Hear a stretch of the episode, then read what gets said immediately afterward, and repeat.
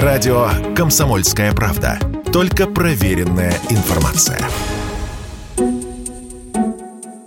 Пять брендов парфюмерии и косметики Ланком, Редкен, Ив Сен-Лоран, Джорджо Армани и Керастас исключены из перечня для параллельного импорта, сообщил ТАСС со ссылкой на Минпромторг. Это стало возможным благодаря решению компании возобновить поставки своей продукции в Россию, говорится в сообщении министерства. Впрочем, тут важно отметить, речь не о нескольких компаниях, а по сути об одной компании, объяснила Радио КП член правления Российской парфюмерно-косметической ассоциации Анна Дычева.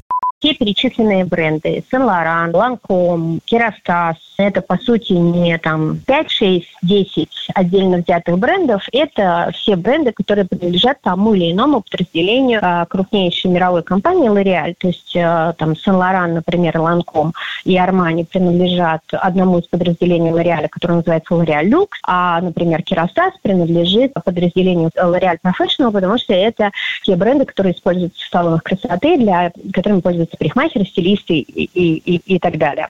Как сообщает Минпромторг, исключение из списка параллельного импорта вступит в силу через три месяца, то есть покупать лореалевскую косметику напрямую от поставщика можно будет лишь к концу зимы. Впрочем, делать из сообщения правительства прямые выводы и планировать покупки пока рано, считает Анна Дычева. Мы знаем, что введено будет исключение через три месяца. Соответственно, а, мне пока сложно любые размышления на этот счет. Это ну, определенная доля спекуляции здесь.